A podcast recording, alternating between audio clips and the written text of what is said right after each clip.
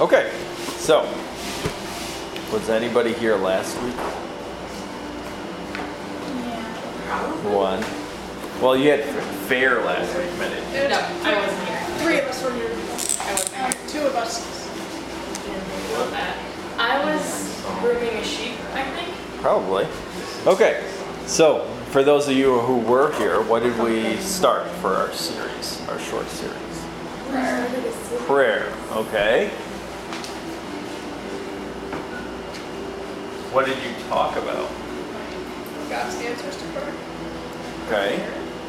What were they? Okay, I was just trying to remember I think there he has There's four of them. an acronym, right? No, Or- Grow, slow, and then go. and go. Yeah. Not an acronym. I don't know what you call that. A limerick, maybe. No. Would go. Well, slow and then. Oh, sorry. Aren't there four? No, grow, slow. Grow. Yep. Grow. No. Grow. Slow. I think that they're rhyme. No, go slow. I don't know if that's, that's another special. You If what? faster than that. I think that's a rhyme. You're like, I don't know if that's a. No, no, no, it's that's a rhyme. I'm sure there's. alliteration. No, that's No, the no, beginning. That's, that's the beginning, so it's just a beginning, rhyme. a rhyme. It's just a rhyme. Okay. Thank you. English scholars. One thing they all have in common is literally Right, they got the O. Make them rhyme. So, what is it? Some, I think we don't, this is self-explanatory, right? No, you all know that. What's grow mean if that's your answer to prayer?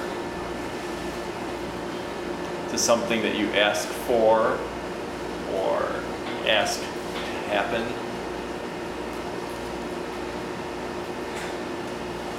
What might it mean if you, if the answer is grow? You have to grow spiritually first. Yeah, you're not ready yeah. for what you asked for yet, right? Not the right timing. Okay, what might slow mean? Like in the future. Okay, yep. Or But why? What's different from grow It's with not slow? gonna happen right now, but But it it will. will. That could be grow also, right? It's, it takes time to have the result that you're asking for, like there's steps you have Okay, take. that's better, right? If we use another metaphor from the Bible of fruit, right? Fruit is something that's used in the Bible all the time as a good thing, something that's a result of how your life is lived. When do you start to see the peach on the tree? Or the apple, whatever you want. the fall, but you have to plan. Usually. No, not in the fall. That's not when you Right, first see it. Wait, When do you seed. first see it? Is it flower? Okay, as a flower, and then Like the actual fruit. S- well, really by the end of May, they usually they have a little tiny fruit on there, right? And then it slowly grows bigger, and then it kind of stays the same size for a while, and then in the fall it all it finishes up and grows big and gets color and is ripe, right? So sometimes things in your life you might want to get be at the end of a process. Maybe it's school. You want to be at the end of school and just be done with school, not have to do that. Well, the answer isn't grow because you need to be in school right now, but the answer might be slow. You have to progress through it as you need to. All right? What about go?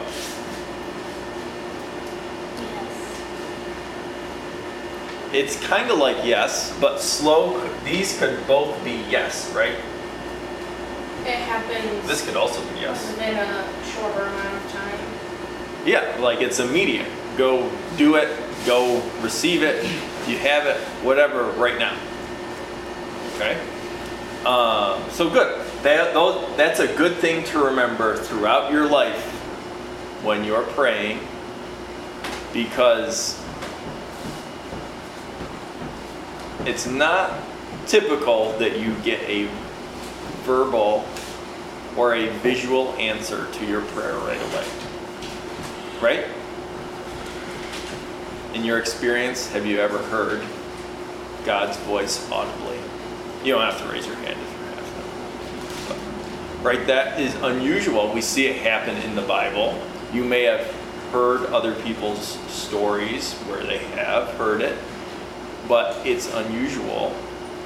But that's where you can remember that there are these answers that you can look for in your life for how God is taking action within your life and answers to your prayers.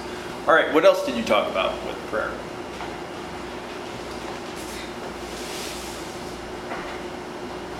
Is that it? I don't know. I didn't hear it. That wasn't it, my mind just blanking. Did you talk at all about how to pray? Or did you talk about what prayer is? Mm, yeah, I think so. Well, even if you didn't, anybody, what is prayer? Talking Simply. God. Talking to God, right?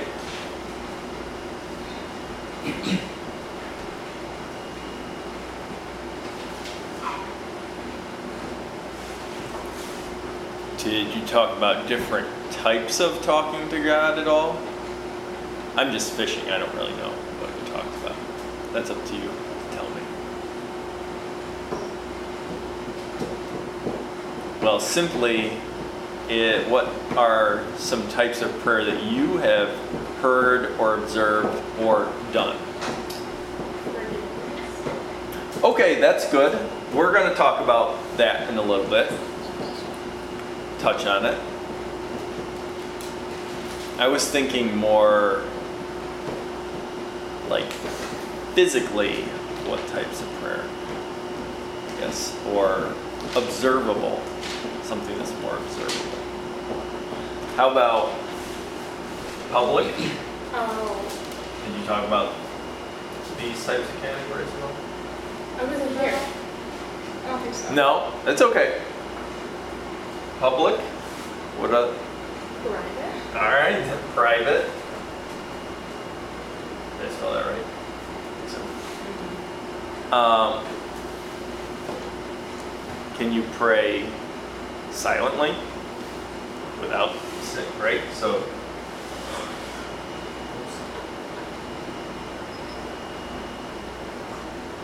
uh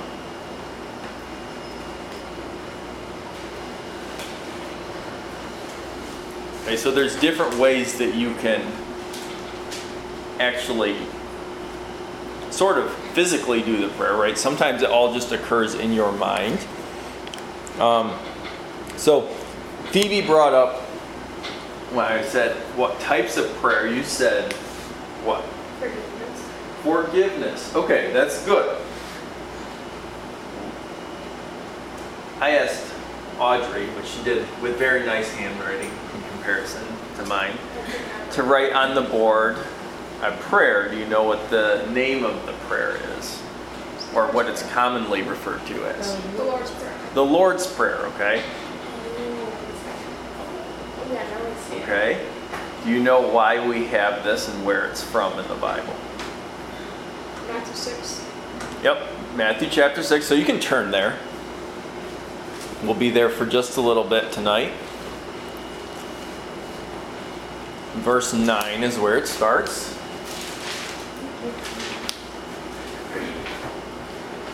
And if you didn't already know, this is Jesus who gives us this prayer.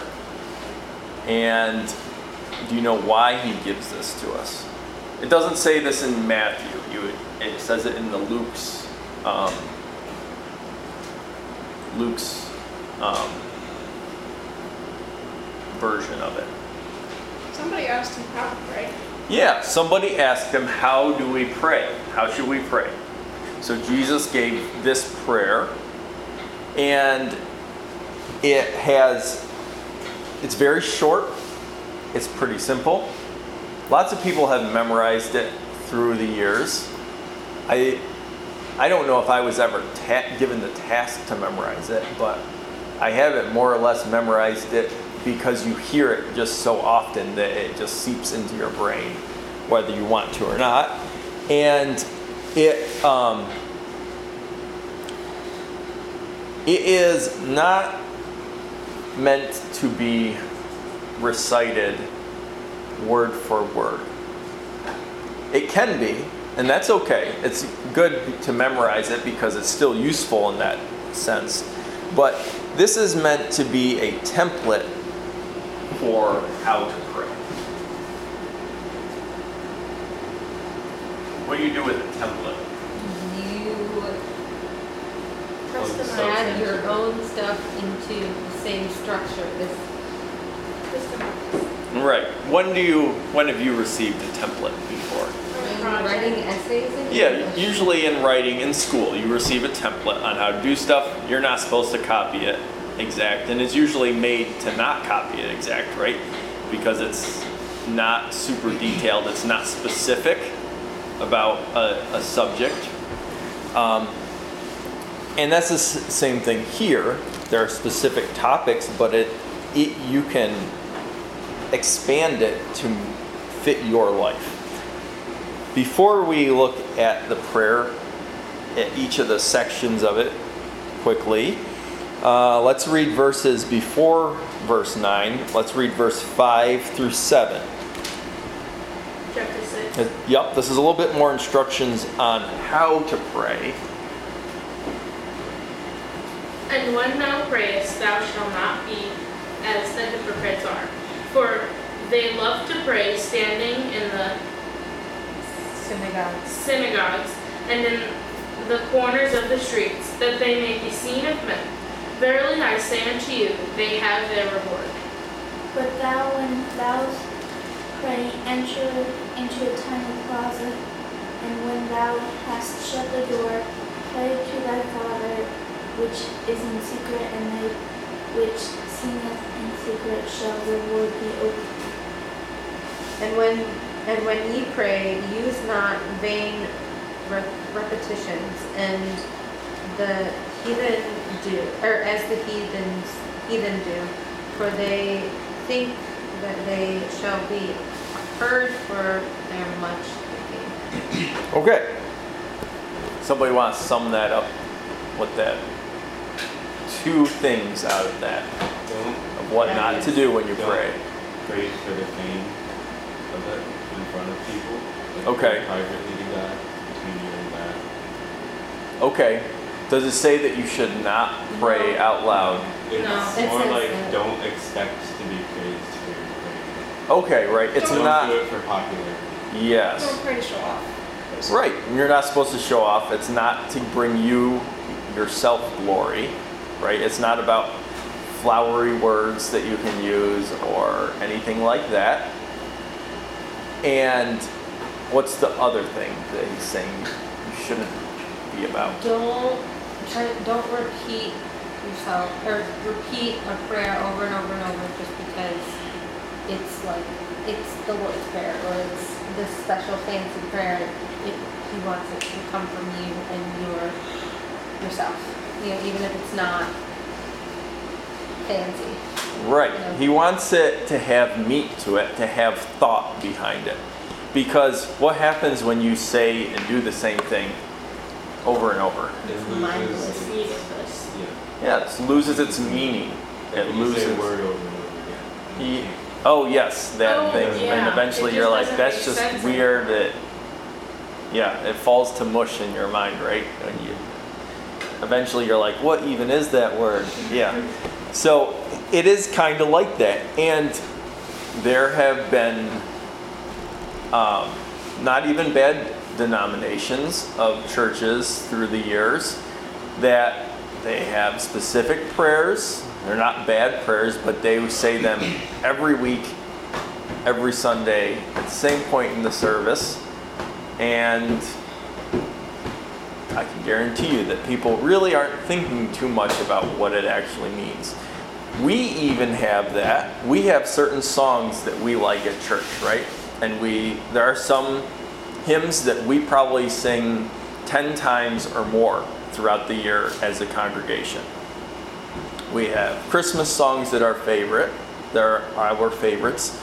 Something that we do to combat those lo- losing their meaning is it's been probably for at least six or more years. Every time at Christmas time, the adult Sunday school does four or five Christmas carols that we sing every year.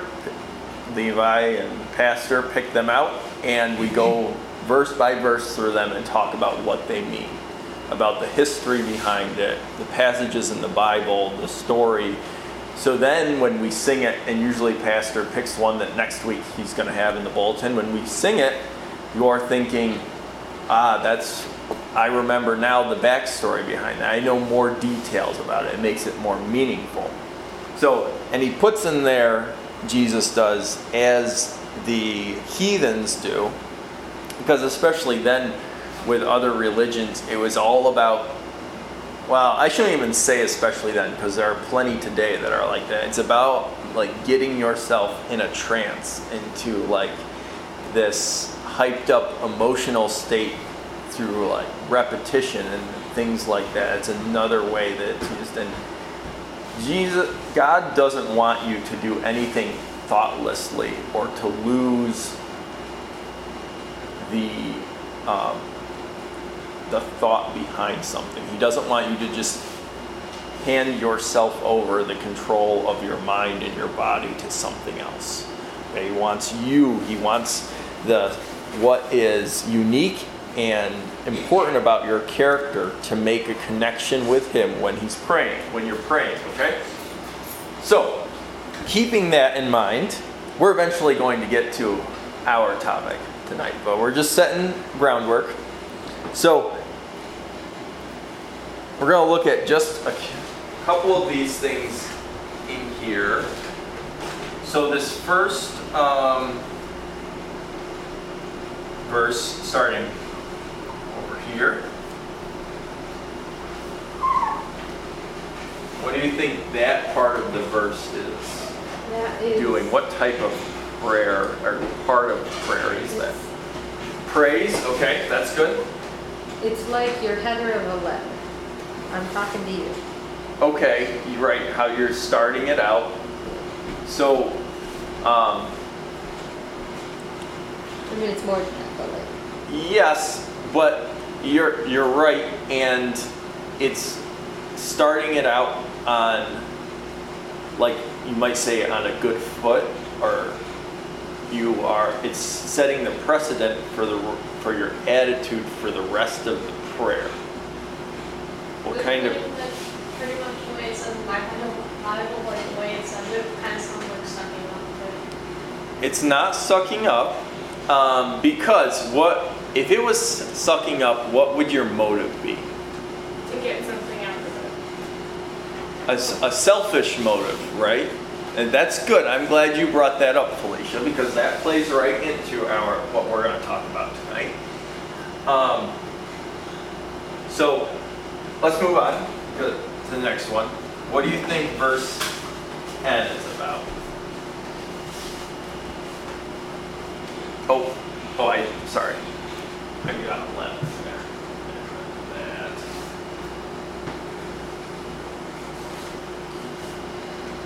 um, asking God to um, work, have His plan in motion, and acknowledging that He has a plan, and that your plan not won't necessarily line up with His, and Okay. asking for His. So it's like saying, I have an idea of what I want, but you know what I need, so you do what you need to do. But this is what it has. Yes. What would you call that in one word? Out. So let me tell you a story, because when I was doing this, I thought of a phrase and it reminded me. Of, we don't have to do this as much anymore because she likes to get dressed now. But when Eve was littler, like one, and we'd have her on the changing table, and she was starting to understand things that you would say, but she would a lot of times not want to bend her arms or her legs when you're trying to take pants or things off or put them on. And it is difficult because you can only do so much. You don't want to force it too hard and hurt them. And I would say to her, I would tell her to bend the knee. Bend the knee. What is that telling somebody to do? Where, where have you heard that type of phrase? What context? Submit. That's the word I'm looking for, right? You, it's about submittal. What is, who would say bend the knee to somebody? It's kind of an old way to speak.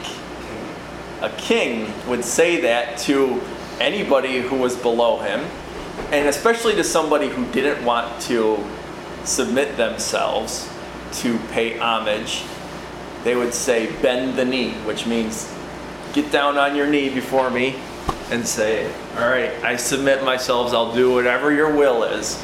Okay? So that is, and it's, that's not necessarily a bad thing, right? Everyone likes to serve a good king. A good king is the best thing that you can ask for. Unless it's a bad kid. Well, then it wouldn't be a good king. A bad king is about the worst thing that you could ask for, right? It's pretty terrible. So this is acknowledging power, God's power, and submitting to Him, and like Gideon said, His will.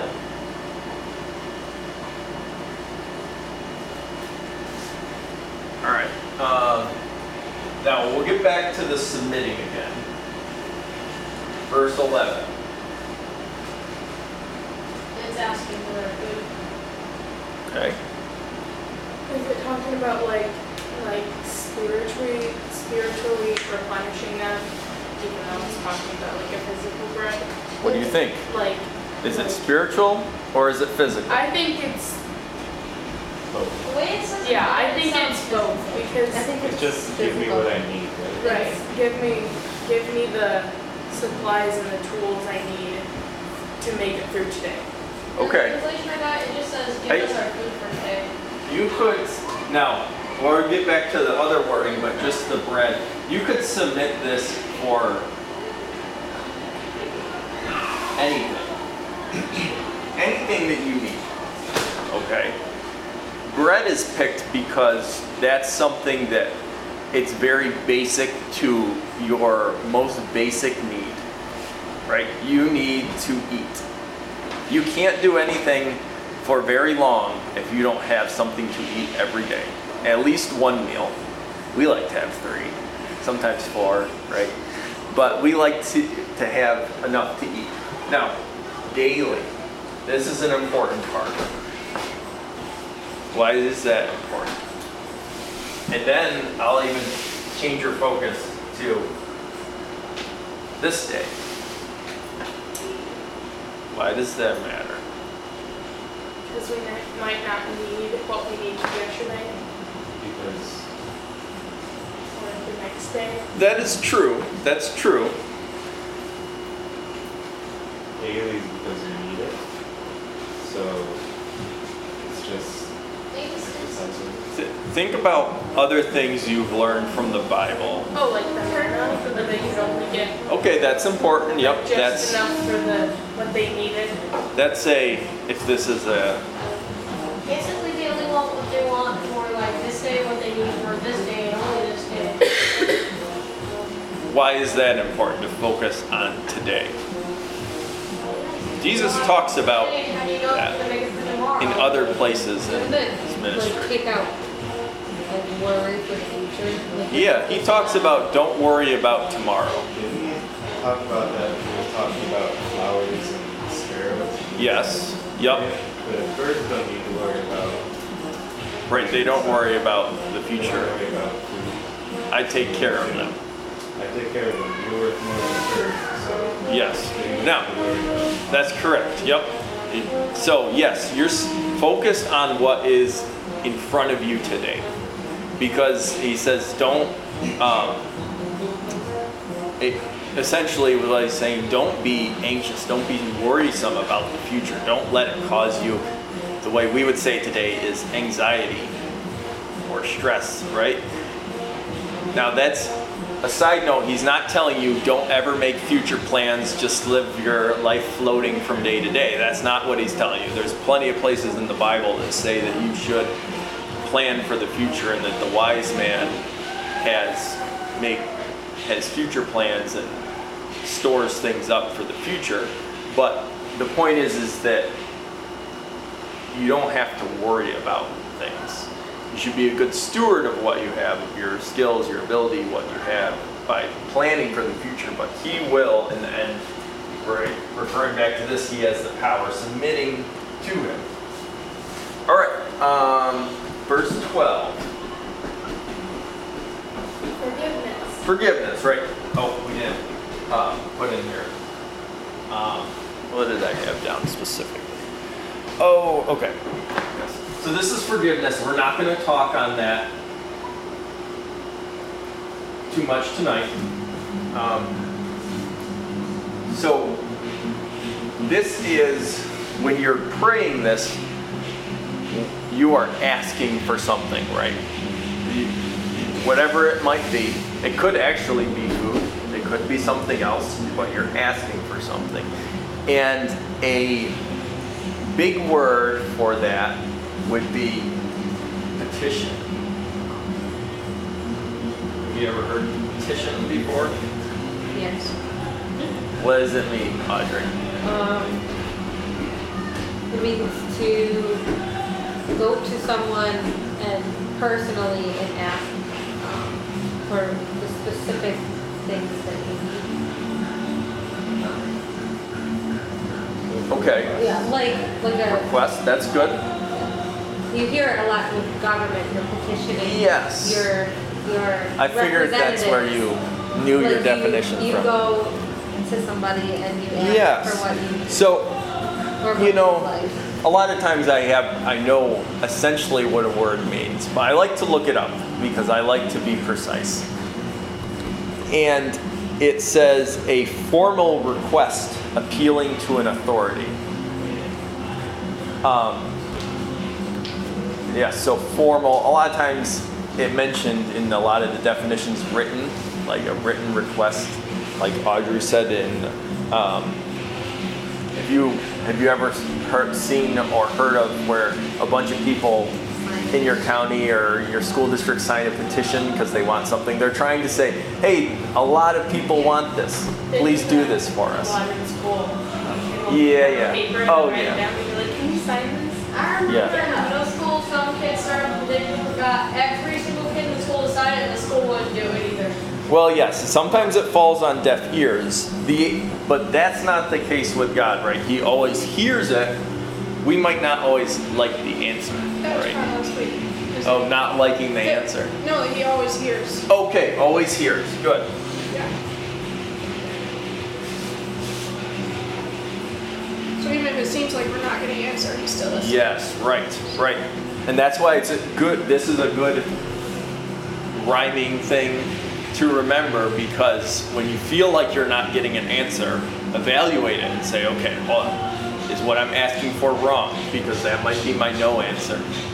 Is what I'm asking for, maybe this is a bad timing or a, a incorrect timing even, according to the Bible. Well, then I need to slow or grow for, for that, okay? Um, so, intercession, or sorry, petition. Now, verse 13, we're going to tie some of these together in just a minute. Let's see, they spelled temptation. What you re- spell wrong? Temptation. I oh, never Oh, read temptation. T-I. I. It's okay. I'm sure I have plenty of words spelled wrong. It's okay, I can't spell it I'm a terrible speller. What do you think that means? And lead us not into temptation, but deliver us from evil. Um, Help us to go the right way and not go on the wrong path. Okay. Honestly, I'm considering trading this one in for a different Bible because all the translations are looking weird. Oh, from your Bible. We have Bibles here. If you can. Grab one if you want. The translations into. A little different? English It's all very weird, like, Okay. that's why I stopped reading out of my kids' Bible. Because So, Would you say this is also asking for something? Listed Yes. there's- Yeah. Yeah. Some of it is, right? Some specifically asking, asking for guidance and safety. I Okay. I would say that also, especially the end, right, we, we see more praise. Yeah. So now I'm gonna change some things and alter some things here. If you are asking in the petition ones, if you are asking for somebody else, there's another word that goes with that. If you are asking for something for someone else and not you, you may have heard this word before, intercession. Have you ever heard of that? Well, I've heard the roots of that intersect or I've heard the word intervention. intersection. No, this is quite different. Um, so, intercession um, would be if somebody goes on your behalf with a petition. So, hence the asking for something for someone else. You're asking on their behalf. You're being their representative before God. Okay, so um, now, one other thing praise could also be, and all of these could fall into this category. There's one thing on here that you are supposed to do when you pray. Or you sh- you don't have to do it every time, but it definitely should be part of your habit when you pray to God. There's one big thing missing. Huh? No. Amen just means it's true. Is it like thanking Yes, thankful. Thankful. Yes, to be thankful. So for stuff? you could be thankful that God has the power to give you your daily bread. You could be thankful that He is our Father, that that's the relationship He's chosen to be to us. But you could expand it to many different things. Thankful that um, He has forgiven us. You can be thankful that He keeps you from evil. Thankfulness can be interspersed throughout all of it. So, we are going to focus tonight, the rest of our lesson, on petition and intercession. So, essentially, that means asking for help for ourselves or for others. Most of the time, that's what we do when we pray, right?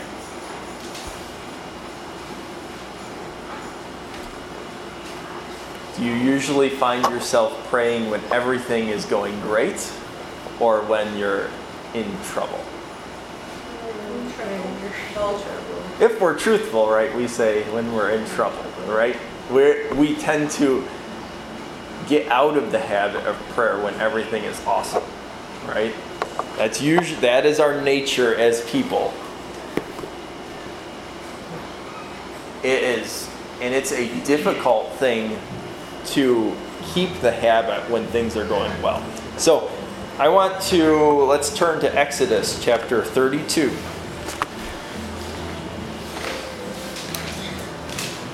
I'm going to give you backstory because Exodus is a long book with a lot of details. Do you know what the book of Exodus is about? When It is about exiting. Leaving Egypt, right? When they were freed from Egypt as slaves, the whole nation of Israel. And the main character is Moses, right? Because that's his job is to help them um, have freedom and to lead them out into the promised land. Now, Moses has done this by being God's conduit, his um, his spokesperson to represent him to Pharaoh and to the nation of Egypt, and he brings ten plagues on them, right, to utterly humiliate their false gods and to prove that the God of Israel is the true God. Then he leads them out into the wilderness. They cross the Red Sea that parts for them. They get out there, they don't have any food. God has Moses strike a rock to and bring water out of the rock. God sends them manna. Right? That's what that referral is, or this is maybe you could even argue this is the predecessor that God put in place to give a picture before in planning to give you this prayer one day. Right? That's how Jesus thinks about things is that he has it's all one plan. So they're getting all that stuff. You would think that they would be convinced that God the great I am from the burning bush is the real God, that there are no other gods. But they are not.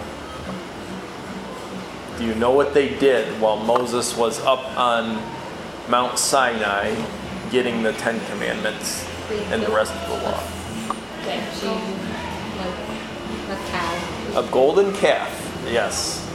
You were just at fair this week, Natalia. Do you think any of those calves were God?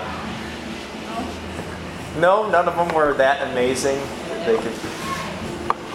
Now, I will give them a little bit of understanding because they just came from a land that worshipped what?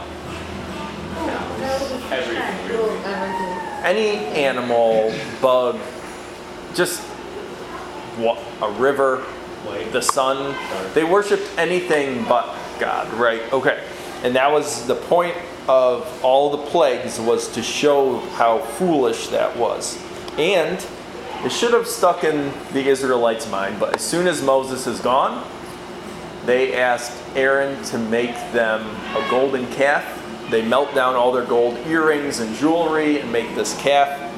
And then they are dancing and partying and doing all sorts of wrong things around this golden calf. And Moses comes down out of the cloud and well, this actually, I take that back. This is what we're going to read is before he comes down, because God tells him what's going on down there. So let's read in chapter 32, verses 7 through 14 now.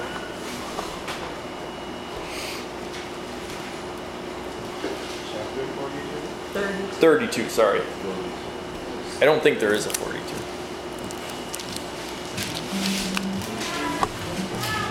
No, Verse. Yep, 7 through 14. And the Lord said unto Moses, Go get thee down, for thy people which thou broughtest out of the land of Egypt have corrupted themselves. They have already turned away. I commanded them to live. They have made an idol shaped like a calf, and they have worshipped and sacrificed it. They are saying, These are our gods, and we threw the God and and the Lord said unto Moses, I have seen these, this people, and behold, it is a stiff-necked people.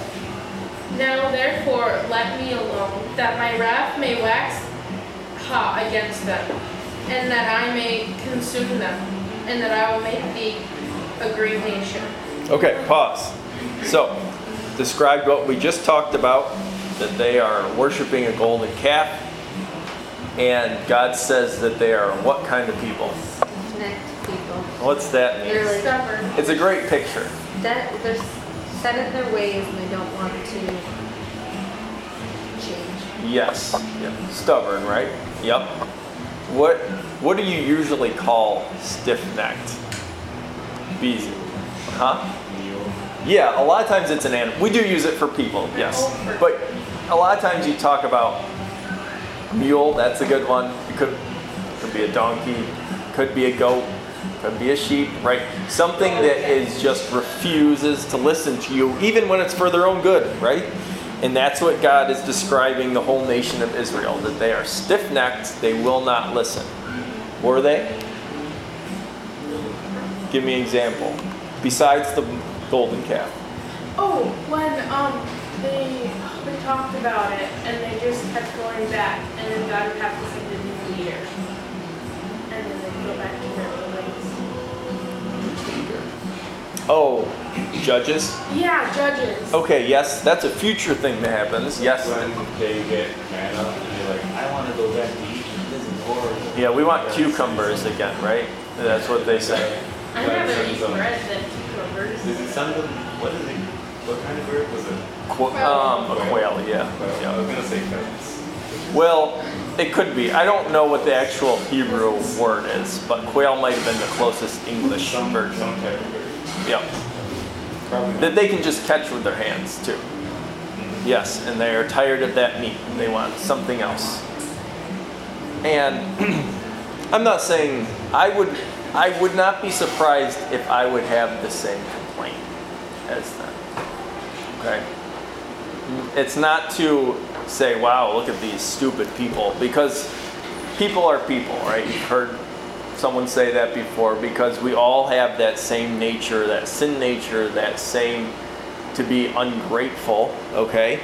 And this is what happens.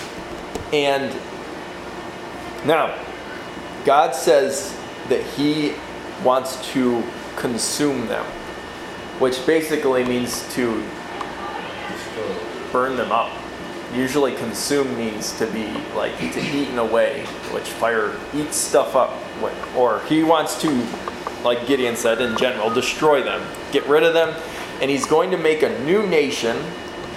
And he actually says, Moses, you're going to be the head of this nation. And it's going to come out of you, kind of like this one came out of Abraham. You're going to be the start for this one. This is Moses' response, which is pretty amazing. Verse 11 now. And Moses besought the Lord his God and said, Lord, why does thy wrath wax hot against thy people, which thou hast brought forth out of the land of Egypt with great power and with a mighty hand? Wherefore should the Egyptians speak and say, For mischief did he bring them out and slay them in the mountains, and to consume them from the face of the earth? Turn from thy fierce wrath and repent of this evil against thy people. Remember Abraham, Isaac, and Israel, thy servants to whom thou swearest by thine own self, and saidst, saidst unto them, I will multiply your seed as the stars of heaven. And all this, when that I have spoken of, will I give unto your seed, and they shall inherit it forever. The Lord withdrew his threat and did bring against his people the disaster he. Okay. So, what does Moses say in response to God wanting to destroy them? Huh? Basically saying, remember your promise. Yeah, remember your promise that they will be a great nation, that you're going we're going to bring them to the promised land. So he's asking God to spare them, right? To save them. What type of because essentially, remember, prayer is talking to God. Even though Moses is actually able to speak with him, and there's a cloud where he can't see God, but he's hearing God's voice. He's talking with him. What type of prayer is he? Intercession, right? He is eh, on their behalf asking God to do something, or not to do something, even. Um, and what's another reason? One of his other arguments for why not to destroy them. The Egyptians will, um, I you think that you just took them out of Egypt to kill them? Well, yeah, and we'll basically say, "Ha, we knew it," Yeah. right? to be like, "Ah, I knew that it wasn't such a great thing," or "I knew he wasn't that great of powerful of a god." They just let him die out in the desert. So, this is a very interesting occurrence in the Bible where we have this because what does it say in verse 14? God repented. God repented. What do you think about that? I think it's kind of interesting that God felt wrath. Oh, he feels wrath a lot. Yeah, isn't that kind of weird though? um, it does. It makes you, sometimes it makes you unsettled, right? Because you're like, what? God's angry? That doesn't. I thought he was full of love. right? Isn't that kind of weird though? God wanted to smite out all these people. I But look at what they did. I don't know, but He just saved them. That's- that's like when- That's like, That's like when you feed a dog day after day and then the dog bites you, right? I remember giving a Would- would make you a little mad, right? And then I walked in the door and they tried to kill me. Okay. They still didn't put the dog. So, is um, now we already saw that God that um, God always knows our requests before we ask them. Back in Matthew, I think it was uh, verse seven that we read that there's not you don't have to say it out loud you before you even pray it god knows what your needs are so that would tell that along with other things that you already know god already knows what the outcome is right it's how could he repent or change his mind if he already knows what is going to be. He already knew even before Moses asked him if he would change his mind that Moses was going to ask that, right? Say yes. Yeah. Okay. And now, I'm not going to tell you that I fully or even a little bit understand how that can be that it says that God repented or basically changed his mind, is what you could uh, change that to. maybe it's because it, like, God didn't, like, physically write this. It was, like, a person. And so they're just saying it from the way. From their perspective, okay, that's um, that is a way to look at it. Yep. Could it be though that the purpose of it seeming that way is to expose to us what Moses' character is like?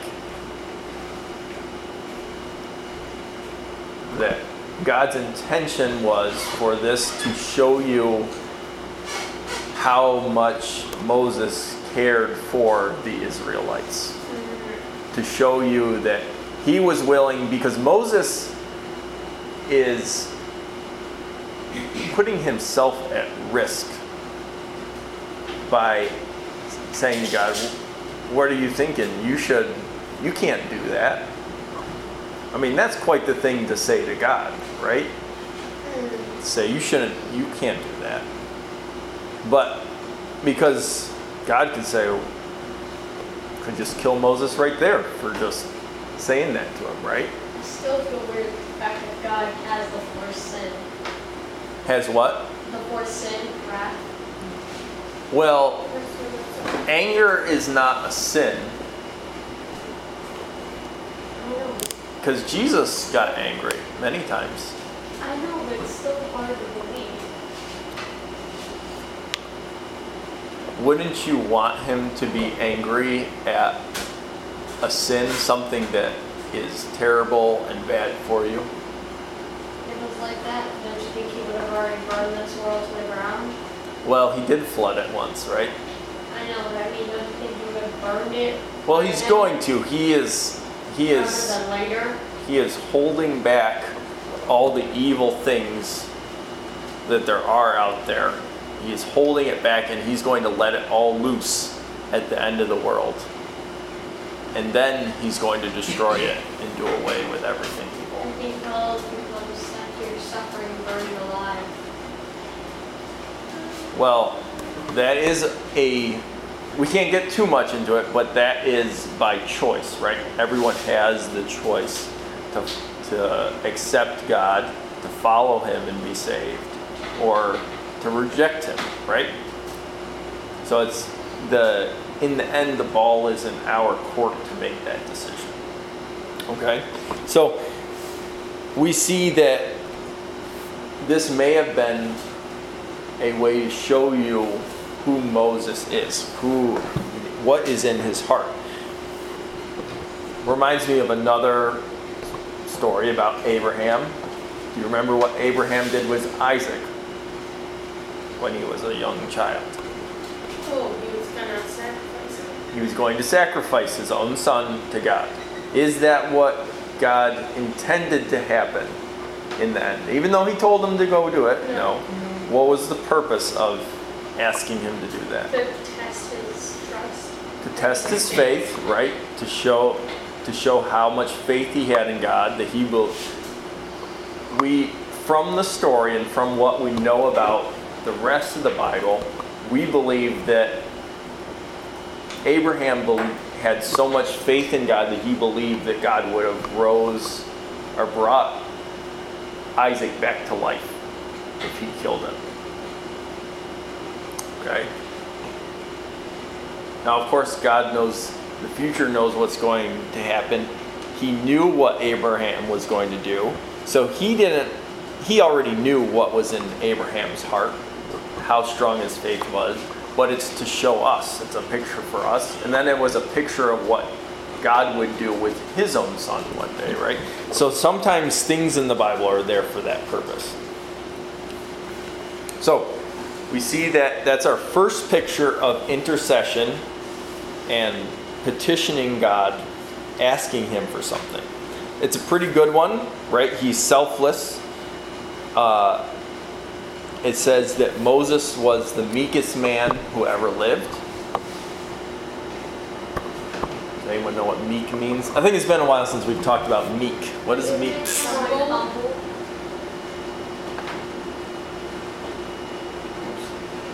What did you say, Felicia? He said it first. humble. Yep, that's part of it. Meekness is not is another rhyming thing. Weakness. Weakness, yes. Oops.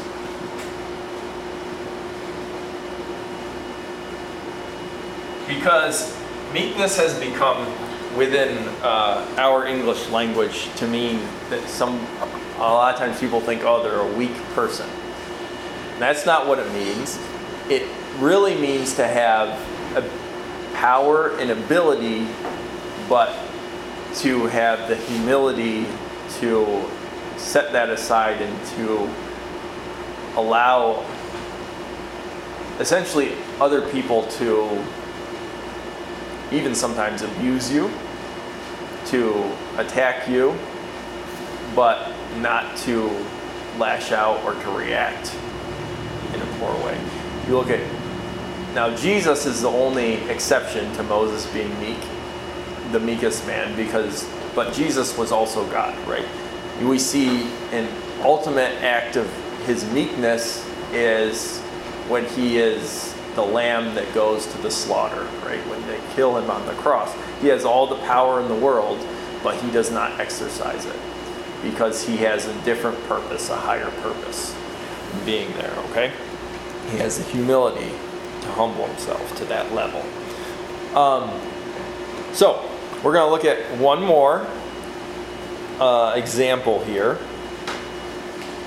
Turn to 2 Kings. Verse 4, or chapter 4, verse 32.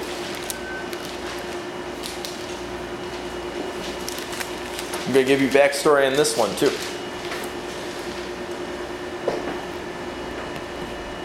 Um, this is about Elisha. Every, everyone hear of Elisha from before?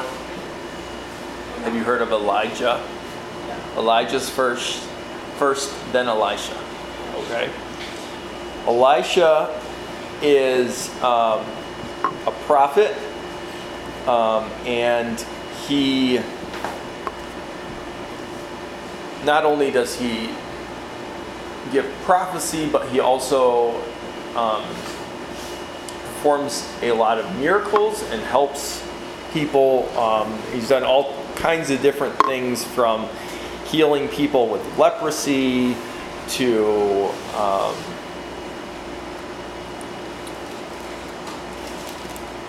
uh, even odd things like raising a steel axe head, causing it to float on the water when somebody lost it. Uh, he has he is even more has even uh, what's called a double portion of God that uh, more than Elijah than what Elijah had. Now, in this, Elisha has a family, a husband and a wife that he would frequent, and they would feed him when he was traveling. And they ended up building a little room, a little addition on their house where he could stay while he was there with them. A special room for him. And one thing that this couple did not have is they did not have a child. And they asked Elijah at one point to pray for them to have a child, and he did that. And they were, God gave them a child. They gave him a son. And when the son got older, one day he was, um, well, I'm trying not to conflate this with Elijah's similar story. Um,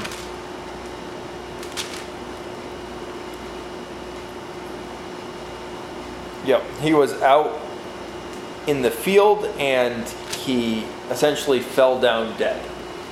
It could have been an aneurysm in his brain. Uh, we don't know what it was, but he was healthy and then he died. And they brought him into the house, laid him in a bed, and they called for Elisha and had him come because they wanted him to do whatever he could because they knew that he had God's power, that he was a man of God. So Elisha comes and comes into the house, and this is what happens. We're going to start with verse 32. And he spake 3,000 proverbs, and his songs were a thousand. Hold on. Are you in uh, Second Kings? Yep. Yep. Sorry, I may have said the wrong one. Chapter 4, verse 32. And when Elisha was come into the house, behold, the child was dead, and laid upon his bed. He went in therefore and shut the door upon them, twain in prayer unto the Lord. And he went up and lay upon the child, and put his mouth upon his mouth, and his eyes upon his eyes, and his hands upon his hands, and stretched himself upon the child, and the flesh of the child waxed warm. Then he returned and walked in the house to and fro, and went up and stretched himself upon him. And the child sneezed seven times, and the child opened his eyes.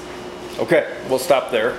So, Elisha, through praying to God, through um, an intercessionary prayer, is able to raise this child from the dead.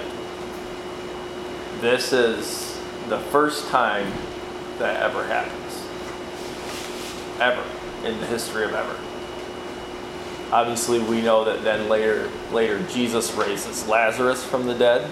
He raises a young girl from a dead that's in a funeral procession, um, and then himself, of course. And then it happens with the apostles, and it's a more prevalent thing. But this is the first time. So imagine that you are a prophet, you have some books of the Bible, you have the history of your God and acting in the world, and never ever has this happened. And there's just this there's just this lady and her husband and the child and they don't they don't even have names. They're no one special. And Elisha decides whatever, I don't know what his thought process in this was. The only thing that you can think is that he did care for these people. He was good friends with them. He loved them and cared for them. And he knew that this child was a gift from God. And he really does a weird thing. Like, that's weird, right? He lays on top of this dead boy and puts his mouth to his mouth, eyes over his eyes, hands on his hands, and is praying, right? I he, I who knows if it was out loud, if he is, if it's in his mind, it doesn't matter. And then he goes and walks around the house and he does it again. and the child wakes up, sneezes seven times, and is alive. I don't know. I'm not going to try to tell you what that means, why he chose to do it in that way. There's, there's the, there are commentaries that study students of the Bible have written about it, and they don't really have anything where you're like, "Yep, that's it. That's what it was." It's because it's just it's the only thing I can think of is that this act of him choosing to lay on top of this boy when he prays is the only thing I can think of is this is just an expression of his extreme sincerity and desire for God to heal this boy. That sometimes you do things that you wouldn't think that you would do because you are just, you don't know what else to do.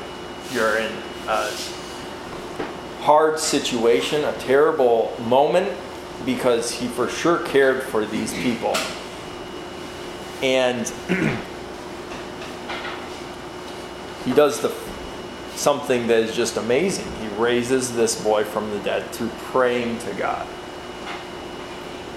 He's not doing any kind of chance. No one came, no one did a sacrifice to God. It was just through him praying and being there in that room with the boy. So,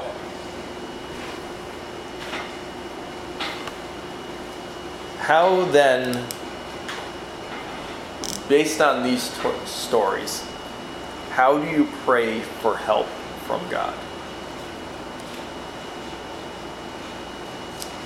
What's something that these two men share in how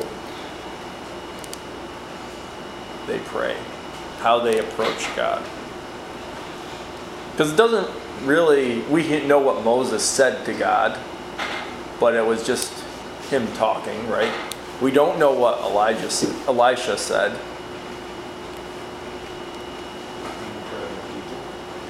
Okay, other people, they're focused on other people, right? In both instances.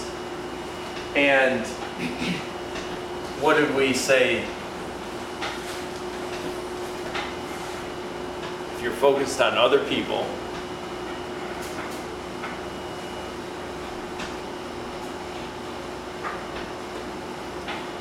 you're not selfish.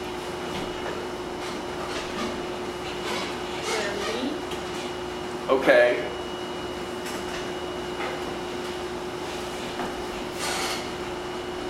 Somebody said that meekness is like this. Starts with H.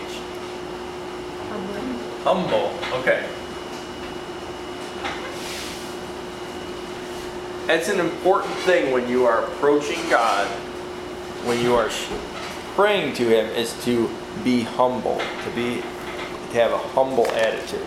And you, might say, well, it doesn't say anything out there about Elisha being humble. No, it doesn't. But his attitude is not, when he does this, he's doing it, you can sense that he has great empathy for this family, that he's not thinking about them himself. He's not doing this to be the first person to raise someone from the dead. Right? Well, that would be If someone was doing that, they'd have gathered a whole crowd around and we're going to perform this amazing act, right? And Moses, he has the opportunity to be the father of God's nation, right? He doesn't care about that. He's choosing, no, God, fulfill your promise. Show your power through what you did with the Egyptians. That you you should do what you said you were going to do. Moses is focused on the glory of God, upon what God God's plan is. Um, so it's important to submit yourself with a servant's attitude when praying for others. And this is grounded, this attitude has to do with what you think about God.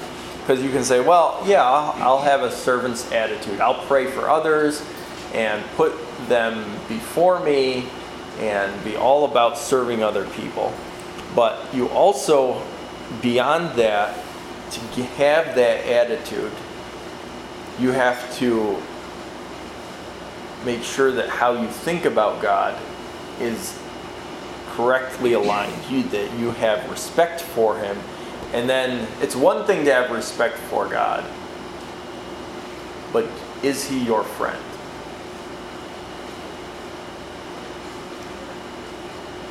He's not your friend? I don't know. Is it supposed to be? Yes. yes. God should be your friend, right? Jesus is your friend. You should be you he wants you to talk to him like you would talk to a friend or your father. Both those things are things that he explains. There is a reason why it says um, our father, right? It's supposed to be a close relationship, something where you don't hold anything back. Moses certainly did not hold anything back, right? He said he was he challenged God. Be careful because I'm not telling you to go challenging everything that God is saying or telling you, but it shows how close Moses was with God. Um, It's like watching, it's honestly like watching my aunt and uncle walking back and forth. well, hopefully it's not quite like that. No, because they're like. oh, We're going to go to one last place. Go to the New Testament, to James, right after Hebrews, towards the end of your Bible, before Peter. James chapter 4. This is, he was the, um, the half brother of Jesus, okay? He grew up with Jesus.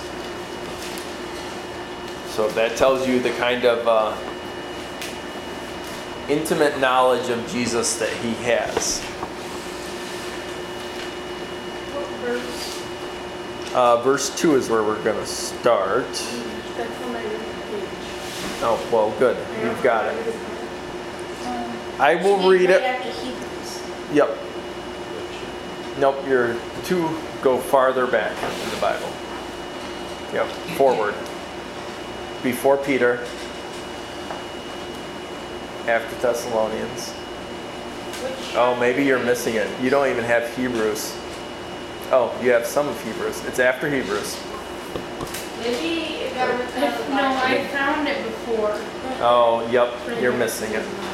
Well, you follow along with what you have. Okay, so I'm going to read verse 2 through 10.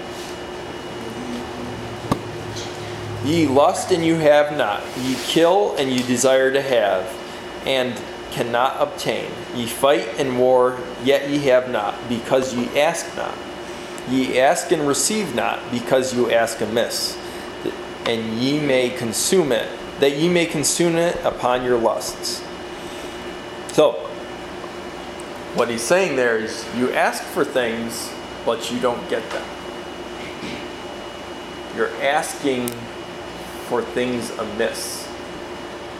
What do you what do you think that means, amiss? It's a word we don't really use anymore. Asking for the wrong thing? Yeah, you're asking for the wrong things. Um, you're asking, you're like, you're missing the mark. You're, you're totally off in left field. You don't understand. Like if you're throwing a hatchet and you miss your entire target, but you hit like a tree. Yes. Yep. So he's saying your reasons for asking, your whole, your attitude is not wrong, your motive, or your attitude is wrong, your motive is wrong for why you're asking for things. This is maybe a cliche, but have you heard people before say, God isn't a genie in a bottle that you pray and ask for things? That he's not just there to grant your wishes? Well, I mean, it, it's a true thing, right? It's not that God doesn't want to give you things that you desire, but if your purpose is just to get the newest car or the coolest toy or the even just to have the perfect life in your mind. That's not the reason for prayer or for asking God for things. He asks you instead to submit yourself to God, to change your desires to align with Him. And that's where we talked about, where were we? Um, here in submitting, right? That thy will be done. So when you're praying and you're asking, you're interceding for other people, when you're praying for yourself, you always have to have in your mind what is God's will in this? And what I'm asking for is right, just based off of the Bible, what, I've learned in the Bible. But then, even other times, there will be things where you might not know what to ask for. You might not know the correct thing. You might not, even if someone were to ask you, well, what should I do? Say, I don't know. Don't know. And sometimes the best thing that you can do when praying for other people is to just ask God to help them. As simple as that. Because you might not even know what they should do. Sometimes people will ask you to pray for them, and they might even ask you to pray for them to get a specific thing or for a certain something to work out in a certain way. Sometimes all you can do when you actually do pray is for God to help them. Because they might not know what they need, and you oftentimes don't know what they need. But be, the important thing is that you have that relationship with them, to know them, to care about them, and then to care to have that relationship with God where you can ask Him to intercede and to enact things in their life. All right, that's it for this week, and next week we will talk more about prayer.